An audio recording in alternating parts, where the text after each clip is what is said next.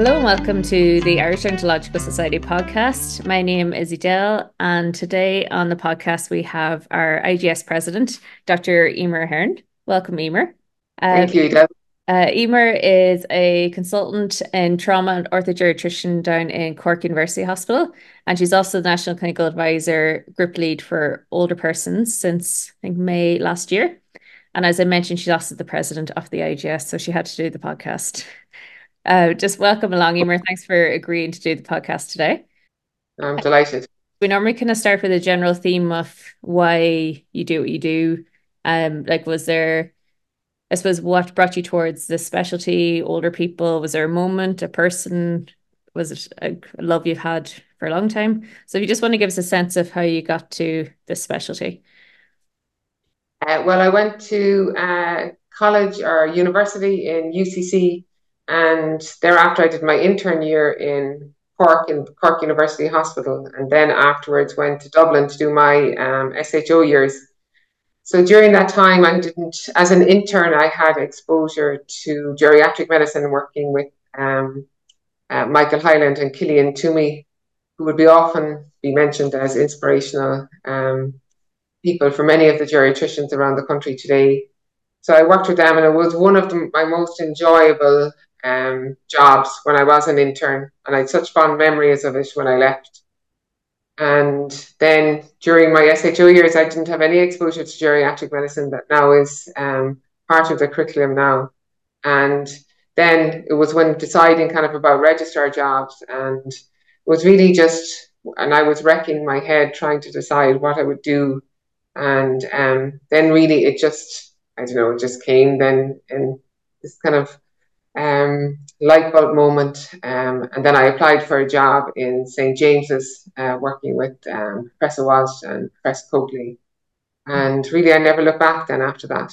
Yeah. And, and I suppose, Emer, as I mentioned when we were doing your introduction, you're also involved in the kind of non clinical roles, like, say, the IGS, you're uh, at the present the moment. Or do you see a value in being involved with, say, the IGS, or what drew you towards that? Uh, throughout kind of my career as a geriatrician, you know, um, when I was training and as a consultant, I suppose the IGS uh, played a really big part in my training and also in kind of my joy in the speciality as well. And when I was training in Liverpool, it was the same really with the BGS. So when I was training and the IGS, the meetings at the time used to be held in um, hotel in Killiney that really had I have such fond memories of it, but there was an overriding kind of like there used to always be this feeling that there had been a Debs or a Grads the night before and that we were the meeting on the next day. But at that point in my career, it was a real opportunity. You know, this was before I sound, you know, um, any of virtual meetings. So it was really the opportunity to network and to meet with um, colleagues, with consultant colleagues, um, and with you know your fellow trainees. And it was a really rich experience, you know, that every year, and it was something that everybody used to really look forward to. Mm-hmm. And then, kind of, uh, then as I was in Liverpool, like returning home to it was always great, you know, meeting up with people. And then uh, when you became a consultant, I think then you realize kind of like it takes on a different relevance and value to you then in terms of how you can in some way kind of influence, you know, um, geriatric medicine or gerontology really, you know, how it's developing and where it's going.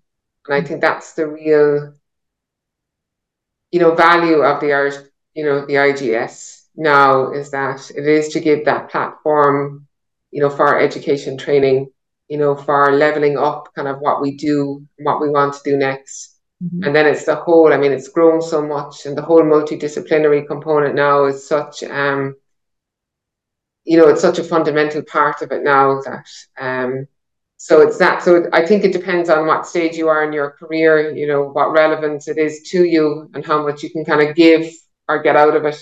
Mm-hmm. Um, but certainly it's probably given to me, you know, uh, more than a, and the society gets out of me. But um, as long as it continues to do that, it'll be a good society, I think. Yeah, and then I suppose the the role within the HSE, again, is that something that you just wanted to make, I suppose, have a, a voice in things or take on more leadership in that way? I think I would have always had an interest, you know, um, kind of again in my consultant career, not so much as um, in my training, you know, in how to make the system work better for older people um, and what needs to happen and how you can influence it. And so, even in my work, when I started off in my first consulting job um, around hip fracture care, um, there was always this kind of um, wider view that you know the system had to change you know in, in addition to the one-on-one care that you were giving and so that's what kind of led me then into the national clinical advisor role. So i would always have an interest in that. I always think it's important to have a clinical person leading on that you know that to give that perspective and to give that kind of added dimension kind of when strategy is being talked about when policy is being talked about. Um, and so that's really what attracted me to the uh, National Clinical Advisor role. And I think it is just about being in a position where you can influence kind of on behalf of the people that you serve, you know, and to give that um, another kind of voice and a specialist voice and an expertise, you know, in order to influence. Because mm-hmm. what I would have found at that during the role that it is something that is sought after, you know, very much so and um, you know very much wanted. You know, we we would say that it's needed, but in actual fact, kind of the people that I work with who aren't clinical would say that it's very much wanted. You know, and it certainly helps to influence and steer conversations and discussions. You know that you wouldn't have thought it would have gone there. Yeah, and I suppose we might kind of go into a few things we'll touch on. We'll just see how we move through different topics. So I have seen you give um, a presentation on the kind of urgent and emergent uh, care plan for older adults. And I suppose one of the things that I took from it was the whole it's not about whether older people are in the right place, it's about doing the right care for the demand. So rather than this whole thing of, oh, this isn't right and this isn't right, like where do you see that's obviously a big vision. But like, where do you even for I suppose for people who maybe haven't seen those presentations at, at the moment, like where is the vision going? Yeah, and I suppose this is I, I suppose it's that what you're talking about, kind of how older adults, you know, um, you know, their experience and the outcomes and uh, when they need urgent and emergency care is probably one of the biggest motivators, you know. Um, like you would probably describe the system or the healthcare system at the moment that you know, it is good enough. You know, I know there are kind of individual stories and that you will hear, but overall, you would say that, you know, the system is, you know, there are very good things about the system, and you'd probably say it is good enough. Um, I've always been interested in how it gets to be, you know, a great healthcare system, you know, and that's, you know, what we should always be aiming for, and certainly what a great health system should look like for older adults. Mm-hmm. Um, and so that's really where the where the start of that kind of vision started about urgent and emergency care. And I think there's been huge investment in older people services in the last few years, um, which has really been transformational. And it's again, you know, how we use that real, you know, and that has really given the infrastructure and the building blocks on which to build a great healthcare system. Yeah. But it's really how you link all up the pieces all together, really, to get there. So in designing and developing that, um, you know, and one of the key things that informed that was the um, experience, you know, in the inpatient experience survey, um, that we looked at that and looked at older people's perspective in that. And so, what I really feel very strongly is that, you know, we saw all during COVID that older adults, they really, you know, trust the healthcare system. Mm-hmm. You know, when you see you see that over and over again, even this winter with the vaccinations, you know, they are the first kind of group of people, you know, to avail of vaccinations, you know, to avail of all the advice. You know, when people say stay in, they stay in, stay out, stay out. Um, and so I do think we have a duty, you know, to people who really that group of people who really trust the healthcare system. So even though they trust it, and they will always very talk highly of the individual care that they receive, you know, their experience remains poor. So their experience in emergency departments is poor. Their experience accessing the care, waiting for care, you know, in the hospital, waiting for treatments to happen. And then when they want to go home, kind of waiting for services to get them home and not having access to services that will help them to recover properly. So I think that was really kind of the motivation behind that, but trying trying to link it all up together. So and I suppose I appreciating more like we're talking about big system macro level of health systems, but what does that look like in your vision? Like say what practically will be different in the next year, three years, five years? Is it resources? Is it more community rehab? Is it more bedded units? Like what what what are the elements of that? Well, I think the the key things to it, Edel, are one.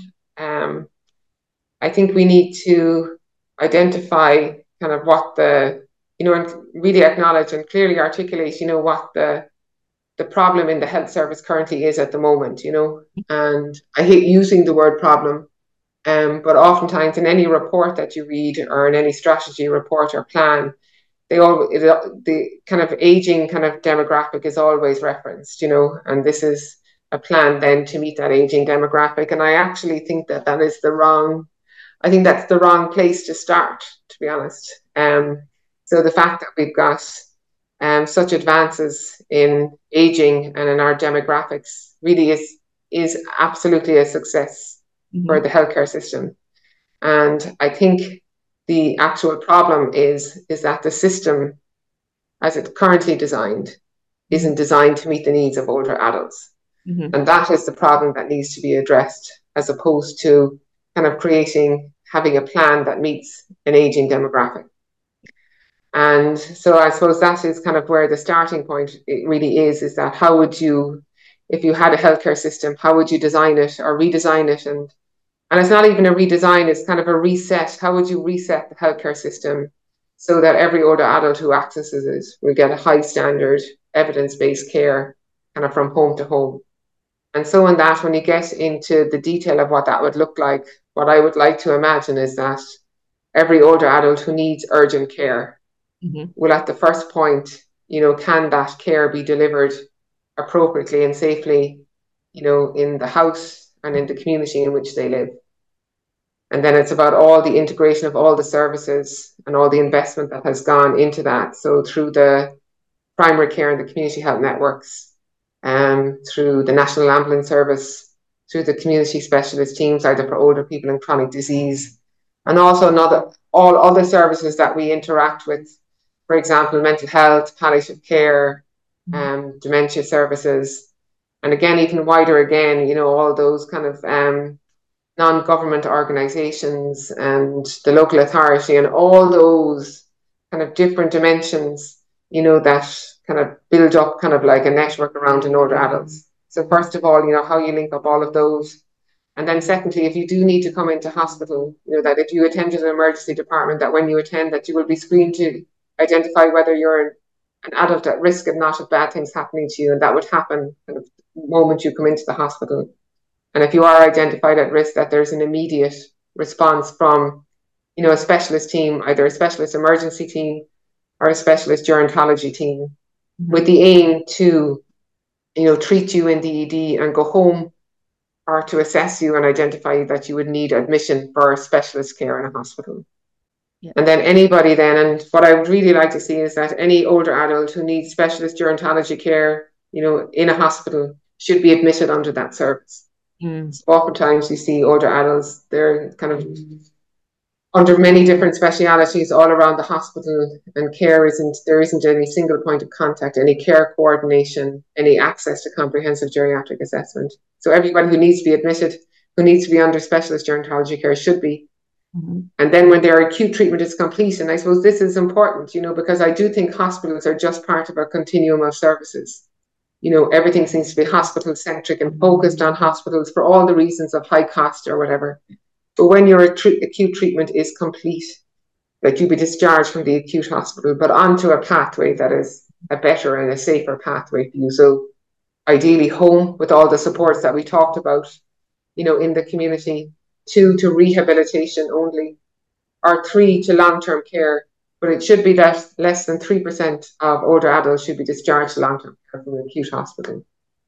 And I would really advocate strongly that if you are needing kind of additional home supports or if you're needing kind of long term care for the first time, that you should have access to rehabilitation before those decisions about what the best outcome for you is at the end of the day. Because for some, long term care will be the best option for people. And it really is to go through that process. And that is really that end to end pathway. So, what I would see is that as older adults come through the system, that at every point of care and at every kind of transition of care, that it's adding value, you know, and based upon what they want and they need. And I suppose that's the critical part because there's a lot of pathways in the system that don't do that. Yeah. There's a, a huge amount that do. Really is about joining up the good ones together and really finding, you know, different ways of, you know, making it better for older people when they're leaving hospital. Yeah. And, and I suppose in that whole piece of you're only as good as the next step. So if you have your if you need to leave ED, there has to be mm-hmm. another receiving service, or if you're leaving an acute hospital, you can't do that if you're in a county without X service or Y service. And I know when we had um when Dr. Adam Gordon was on, even from an NHS perspective, it was a lot around rehab. You can't understate how critical it is, but it doesn't get the coverage of say trolley counts and other things. But it truly, if you had access to high quality inpatient and domiciliary rehab, you would move things along a lot of directions. I think that's actually fundamental and key, but I think that is changing. Um, yeah. I think there's been many stakeholders involved in rehabilitation and a- advocating for it, you know, across a lot of different disciplines and specialities. And I think sometimes, um, you know, we are guilty of overcomplicating what is a relatively kind of um, not a simple intervention, but a relatively simple pathway and a process. Yeah. Um, so what happens in the end is that people are competing with each other for the same value in the system or the same resources. So I think kind of like in my um, in my role as NCAGL, what we have done is actually brought together all the stakeholders together and the disciplines involved in rehabilitation. Mm-hmm. And we first looked at two kind of key bits of information that I think will inform what you're talking about, Edel. So one is we looked at all the post-acute services around the country and really for the first time to quantify what is or isn't there. Mm-hmm. And one of the overriding kind of key findings from that is that people, by and large, didn't understand what rehabilitation is, or what it does, or what it means. And I think there actually is a piece of work in unifying and collaborating in behind that. And then, two, there's a clear deficit in inpatient. We just looked at inpatient capacity. There is a clear deficit, you know, um, in inpatient capacity across the specialities again and across the system. But again, it's really important. And I suppose that's you know another part that we'll probably talk about later the the importance of data and information. So that's the first time that we've actually known that. And then two, there's a second study undergoing kind of through the trauma office, um, whom I also work with, where they did surveys in um, I think about 10 hospitals around the country where they surveyed all the inpatients to see did the patient need to stay in hospital? Did they need inpatient rehabilitation? Or could they be discharged from the hospital to either rehabilitation at home mm-hmm. or to um, inpatient rehabilitation? And the results are just, are the kind of, um, those reports are just being put together now. And it is just, you know, it's, uh, it's one of, again, one of those moments where you go, it is so obvious that it was in front of us that, you know, it is rehabilitation that is needed. Mm-hmm. Um, and I think those two pieces of information will really help us to advocate. And certainly in the, you know, in the system at the moment, in the HSE and in the department, there is a focus on older adults like there's never been before. And um, there's an urgent and emergency care plan that will be published and a national service plan that will soon to be published. And in it, you know, older adult care is a priority. And in it, you know, there's clearly you know, articulated the um, the importance and the relevance of rehabilitation and about organising services to deliver rehabilitation. So I think that will be more and more and more. But I think it's very important, you know, as a community in gerontology and outside with all the people that we work with, you know, that we do need to be able to clearly articulate to anyone, you know, what rehabilitation is and to simplify the messages that we um, that we send out because we do complicate things and then it becomes harder, you know, to actually put in into place pathways when we're asking for many different pathways. But in actual fact, rehabilitation is the same for everyone. You know, it's somebody has a functional deficit for whatever reason, mm-hmm. and you can give interventions to modify or reverse that. And you know, by and large, no matter how complex it is or on what scale of the complexity scale you're on, mm-hmm. that basic premise is there. And I think it's important to get that message across. I suppose as we were talking there about demand and older adults and I suppose just increasingly being able to meet that demand and respecting specialties, but at the same time, older adults are on every ward, every specialty, every setting. Uh, when Dr. Colm Henry was on the podcast, he made that comment that, you know, they're the purpose, not the problem, and that we can't say every over 65 is just for a geriatrician or a geriatric consultant. I suppose, how do you see the balance between obviously specialists like geriatricians offer and geriatric wards offer a specialty, but how do we balance that with meeting demand and somehow gauging that majority of specialties and services will be treating these people? So I suppose how do we move through that? I suppose, and that is the that is the biggest challenge, you know, for our healthcare system. Um, so when um, you know, when looking at this, so I suppose every day, kind of no matter what job you do in the healthcare service, mm. you know, every day you will be looking after in some domain of care after an older adult. Mm-hmm. There are very few exceptions, maybe neonates and pediatrics. But even in pediatrics, my colleagues would talk about a lot of the carers for children are mm-hmm. older adults. The, they're part of the unit of care now in pediatrics. So that will happen to every person who works in the healthcare system. There is nobody that will not be looking after an older adult every day. So I do think there is a certain level of awareness and knowledge that people need to have, you know, when they're caring for an older adult. Mm-hmm. That is, you know, that is a simplified kind of process, but is a process that everybody can understand. And I suppose importantly, that everybody can understand and communicate when people are going through that, those transitions of care that we talked about earlier. Mm-hmm. And that is why one of the overriding kind of parts of the vision kind of for kind of healthcare in Ireland and the future of healthcare for everyone in Ireland really is about implementing a framework that would support that everybody would know what to do when caring for an older adult.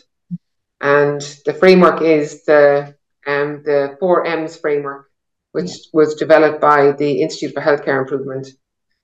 And that is really, and I suppose the, it's interesting the kind of story and the development of that, in that they took you know, they examined all the models of care that were evidence based for older adults.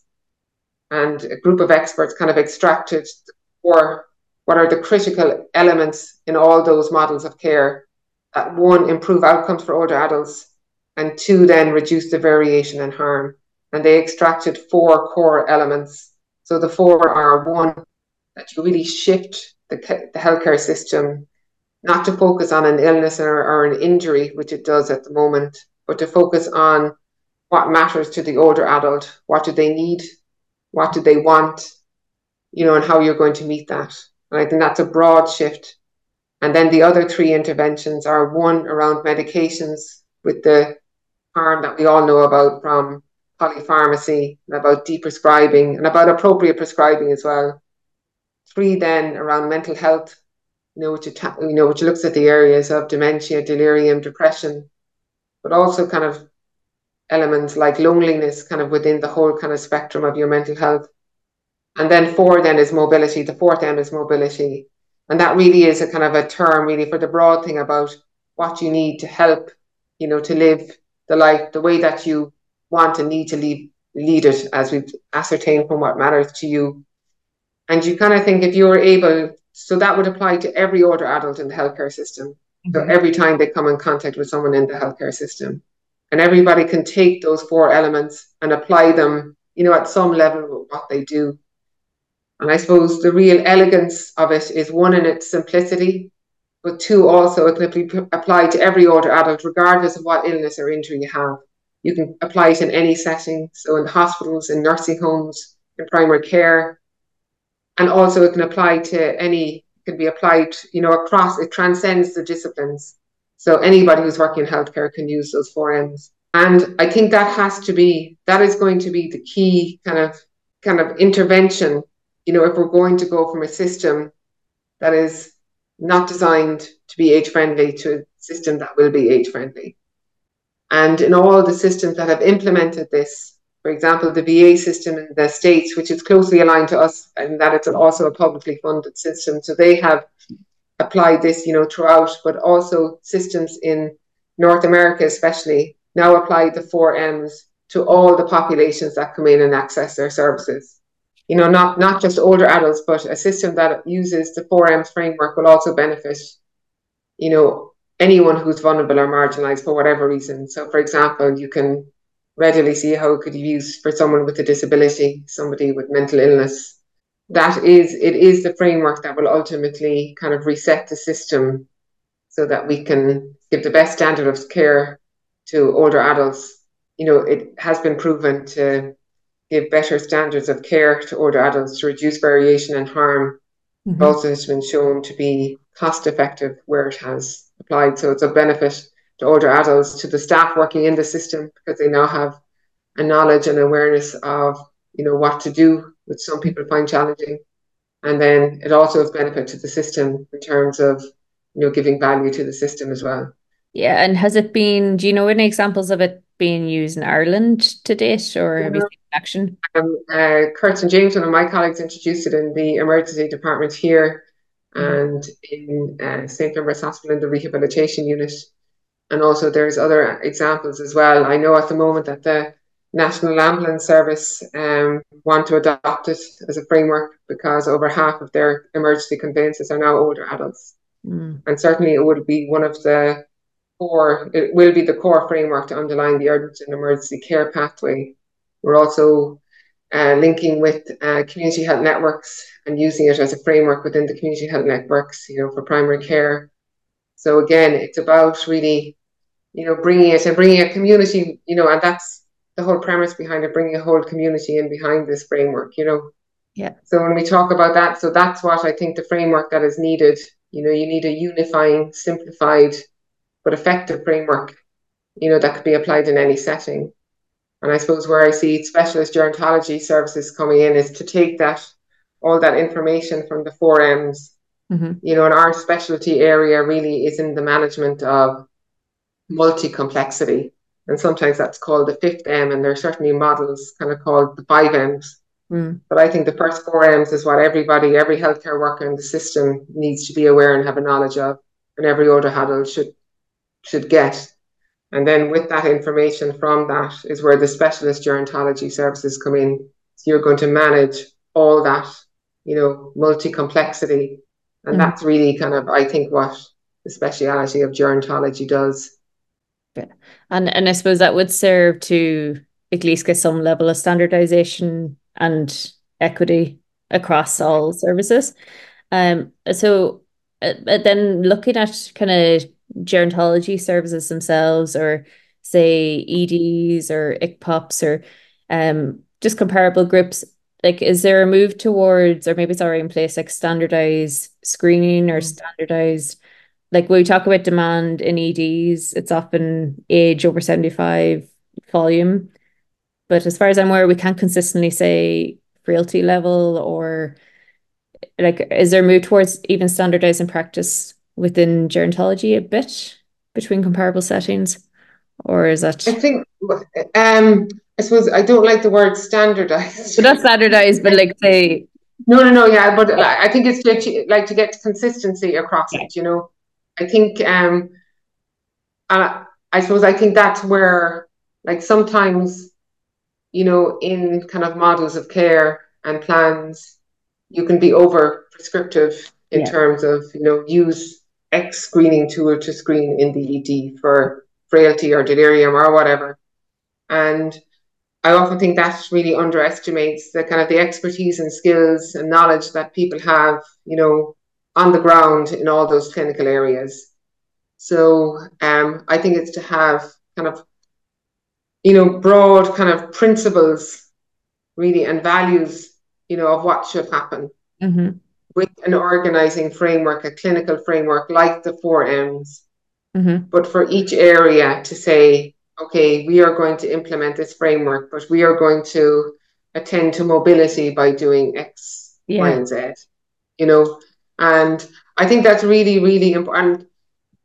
You know, I used to be the first kind of person with my hand up going, tell me what screening tool to use when I used to be attending conferences, you know, but more and more as I go on, I think it's actually it's so important that within a framework to allow the low, you know, kind of local expertise to organize the care, because then you will own the care, Mm-hmm. you know, and having something imposed on something that you haven't used before or not familiar with generally won't be sustainable in the long term. Yeah. You just need to give that framework, and then for the local experts, and there we have experts in every single you know, care setting all over the country in gerontology. Um, and for those people to take that and to say, right, so this is what we can use here. I'm very familiar with this, and to allow that to happen. But as long as you're still kind of like delivering on kind of the person's mental health, you know, but how you do that isn't um doesn't need to be prescribed, I don't think. No, so you're right. So like agreeing like a principle and value with a system, but obviously local, because it will also depend on the skill mix and resources in each setting, and like it, it can't be prescribed really. Yeah, place. absolutely. You know, and it is that this could be applied to, I often think of the person in the ED, um, so the admin support in the ED. So if somebody came into, you know, when an older adult comes into them, could they use the four M's in their work? You know, absolutely. You know, so they could ask, um, you know, is there anything that I need to know about you today that's going to help you? You know, do you have a list of your medications with you? Do you need Mhm. help to get around the department? Do you need to have someone with you, you know, to get the information that we're going to give you today? So even so that's you've just implemented the four M's in the reception in an ED department if you'd apply that. Because we're kind of talking about age-friendly health systems. Um, but obviously, like the IGS, it's kind of gerontology, it's wider society and how we treat people, older adults. Um, how do you feel in Ireland, say culturally or publicly or the media? Or How do you think we're doing with how we depict or speak about or speak to or engage with older adults? Um, I think it's changing, but I think we probably still, you know, fundamentally do discriminate against older adults and especially older adults with frailty. Mm, Um, and I don't know, are we in the gerontology community just more sensitive to that? So anytime we see something um, reference that our, our, you know, heads start spinning. Um, but I do think that uh, I think that is fundamental. You know, um, one, you know, it's the WHO Decade of Aging, and one of the core kind of objectives in that is to, um, you know, root out ageism. You know, and it's still a substantial amount of work has been done. There's been huge progress, but it still is, you know, it, it still is something that is very prevalent. And I think I suppose when you get back to the earlier why you became a geriatrician or why you got involved in this, and I suppose that is probably at its core, you know. So, um, people when they work in gerontology, you know, in addition to the joy of the clinical work and the complexity of it, I suppose there is that advocacy role. Um, I think that only kind of only certain kind of um, kind of people and their values kind of gravitate to, and that is certainly kind of a part of it. So I do think that there and that's a big role that the IGS will play. But I think that's a role that everybody working in healthcare needs to play, everybody in the wider kind of ecosystem, age friendly ecosystem. And importantly, uh, you know, um, older adults themselves. And you can see that more and more, you know, through the various campaigns kind of being run, um, because there will be nothing more powerful than an older adult calling for an end to that discrimination, you know, um, over and above any of us who work in healthcare and you can certainly see that um, voice coming through, you know, more and more in various different kind of forum fora around the place. And I suppose it is the diversity in that and coming at it from many different angles and not just from a healthcare lens yeah. that I think is probably going to be the most powerful. Yeah, I actually seen a clip I don't know if it's from this week from prime time of an older woman advocating for a commissioner for older people like they have in Northern Ireland or that our current minister is split across a couple of demanding areas as well as old, older people. And I suppose it is more powerful when it is someone who's is older and living through that experience to hear them advocating as well.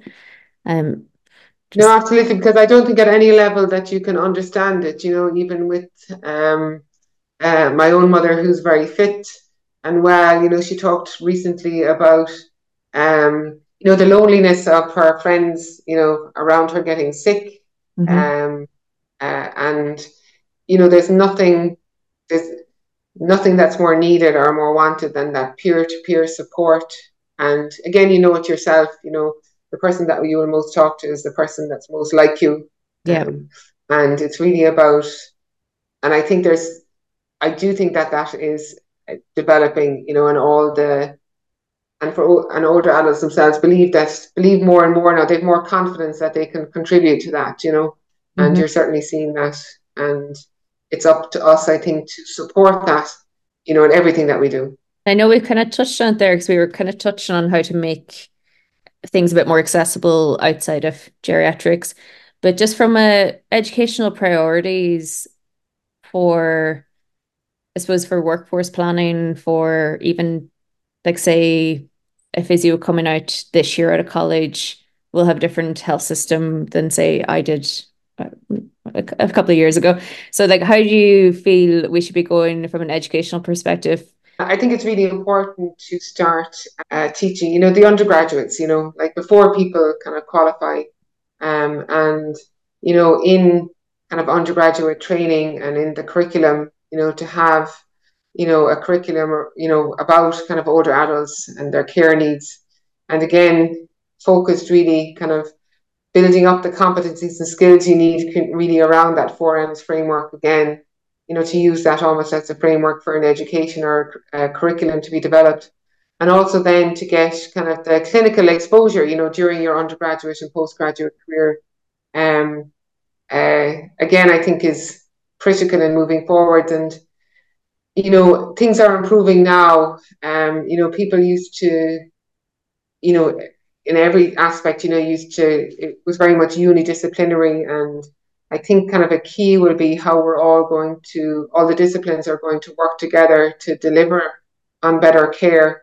And that's, you know, and to be honest, it's it's harder than you think intuitively. And even as a geriatrician, I thought intuitively this would be relatively easy for everyone to come together and work in these kind of teams. Yeah. But it's, you know, we've learned that it's been harder than we thought because there is about maintaining your kind of professional skills and competencies and also kind of like your your own values and your alignment with your profession mm-hmm. and and working in a multidisciplinary way and i think that's when the importance of knowing kind of what matters to the older adult becomes so important because yeah. it actually you know the professional boundaries are important for people for their professionalism but i think then it's about you know how people work together to deliver on what this person kind of wants and needs. So I think it kind of it, it helps to elevate the conversation and also helps, you know, a lot of the difficult conversations that can happen. And I think that's just, um, but it is, it's hard and we need to focus on interdisciplinary working and how people work together. And I know there's an awful lot of work being done with the universities around that and a lot of people kind of leading on that, or, you know, around the country. And that's going to be really important and it's something that does need to be thought because it doesn't it doesn't happen kind of naturally and this was and that brings on to kind of workforce and obviously teams are going more and more interdisciplinary you definitely see it like clinical specialist grades and therapists amps people are working dynamically mm-hmm. so do you think that's a solution and something that needs to be driven like say obviously I'm a HSCP like advanced practice things like that that would let you go to the end of your scope that they have in the NHS. Do you think that's something that's important to meet this demand? And I think what we need to have is the culture that we need to have is that everybody is operating at the top of their license. Yeah. You know, of their skills and competencies in that interdisciplinary way. And um, again, I think that will be instrumental then in breaking down the, you know, the silos and the practices or the segregated practices that you see. Um, uh, you know, and because when you talk to individuals, you know, like oftentimes their frustrations are because they aren't able to do what they know they can do, what they're trained to do, what they have the expertise to do because of some kind of bureaucracy or rule and regulation, you know, that you have to refer them to get to this or, you know, or just as an example. So it really is, and I think then the frustration then doesn't help then people in, interdisciplinary working. But I think if you had these pathways developed for people really to kind of to operate at the top of their clinical license would just be really helpful you know, I suppose to give people back. And I think this is probably one of the things that's very important kind of to me as well that, um, you know, people are happy kind of working, you know, mm. because if you're not happy working, generally the patients that you care for aren't going to be happy either. So if you have, um, I read a book that says patients come second, which probably isn't the most kind of, um, the one you wouldn't be holding up kind of like when sitting in a public room. But I think it, you know, the, the premise behind it is that if you have a workforce, you know, that are getting the most out of their work, giving the most to their work, that actual the patient outcomes and the patient care will actually look after itself kind of at that point. So that was kind of that kind of argument or debate behind it. So I do think that's really, really important to have a culture and an infrastructure where staff are. Yeah. And suppose incentivize people to stay in the system and to stay engaged and to stay in the public sector in different roles. So it has to be yeah, you can see kind of like, you know, you can just, it's a personal fulfillment, you know, as well as professionally, you know, if you can, you know, you, people want to progress. People generally have an insatiable appetite for learning.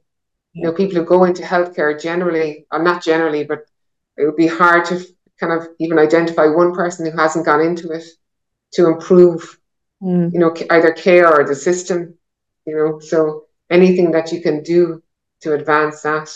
Um, yeah. You know, again, should just, but again, a lot of work has been achieved on that. And there's a new, you know, has gone into the department now, you know, so there's, even though sometimes people kind of say there's nothing happening and things are, you know, to things, there's been huge change has happened, you know, and maybe not at the pace that everyone would like, but certainly moving forwards. I had questions here, like around things like the biggest change you've seen in your career, I think it's been the expansion of uh, the gerontology speciality. When I say gerontology, I mean kind of everybody working in it. I don't think any of us would have foreseen the expansion that has happened in the last few years, you know.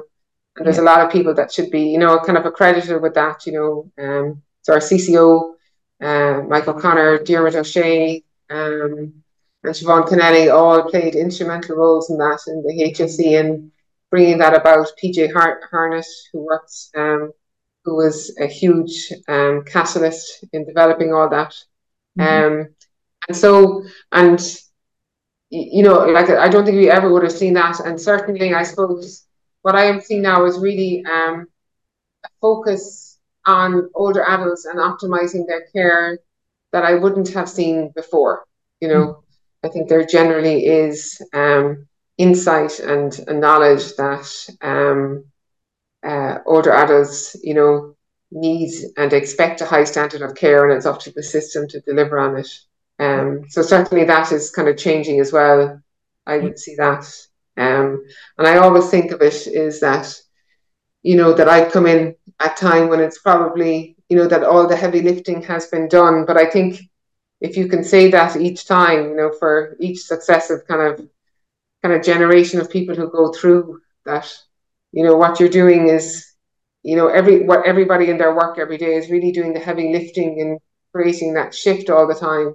Mm-hmm. It's only when you step back and even maybe even doing podcasts like this to reflect that you realize all the heavy lifting that has been done. And I suppose then it's your role to come in just to kind of lift it kind of onto the next level again. But there's a structure there that there now that is you know, if there's such an infrastructure there now with all the investment that has gone on and the focus on older adults that if we can't get it right for older adults kind of within this time space you know it um i can't you know it's would be hard to foresee how we couldn't get it right with yeah. everything, all the work that has been done, all the infrastructure that is there, you know, yeah. for us to actually just get it right.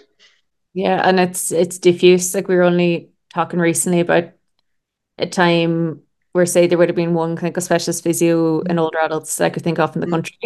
And now there's so many posts, so many teams, different settings, even just across disciplines. There obviously is funding and energy towards the specialty and ANP posts and everything else. You can see it as a system even in the last 10 years, I think. No, and it's like, and it, you know, it's something that probably nobody could conceive, you know, and I do think there is, you know, with that, there's a responsibility for us to make sure that we can kind of deliver kind of what is expected with that investment as well, you know, so, so that's, you know, kind of what is feasible and how we're going to give value back then, you know, so with all the investment that it really, you know, we should be able to deliver, kind of get it, you know, you know, get it better again for older people with what we have. And certainly you can see that happening all around the country. But there is a responsibility with all that investment to, you know, to get it to the next level again. Yeah, and I had asked around, I actually asked a couple of SPRs about questions for you, and a few of them came back with ask her what would be her advice. So if you were like a a young SPR in geriatrics, what would be your wisdom that you'd impart on them from your perspective? What it would be to, um, oh, really to enjoy it, you know, to the footloose, fancy free phase. Yeah, like there will be, you know, there will always be pain and there will always be problems, you know, but um, overall, really kind of, you couldn't ask to work with nicer colleagues across all the disciplines. You know, mm. you will never work with people with such kind of core values to do the right thing. Um, and then the joy in itself and the people that you work with and the older adults that you work with every day. I mean, there's such learning and wisdom that just enhances your life every day. I still think I'm like, I need, you know, at this point in my career, I think now there's so much now that I have now yet to learn. Whereas maybe when I was an SPR, I actually thought maybe I knew it all. But as I get kind of like older and older, I realize there's so much more that I need to know. So it's ultimately it's to really embrace all of that, you know, the people you care for, um, the people you work with, and to really, really enjoy it, you know. Mm-hmm.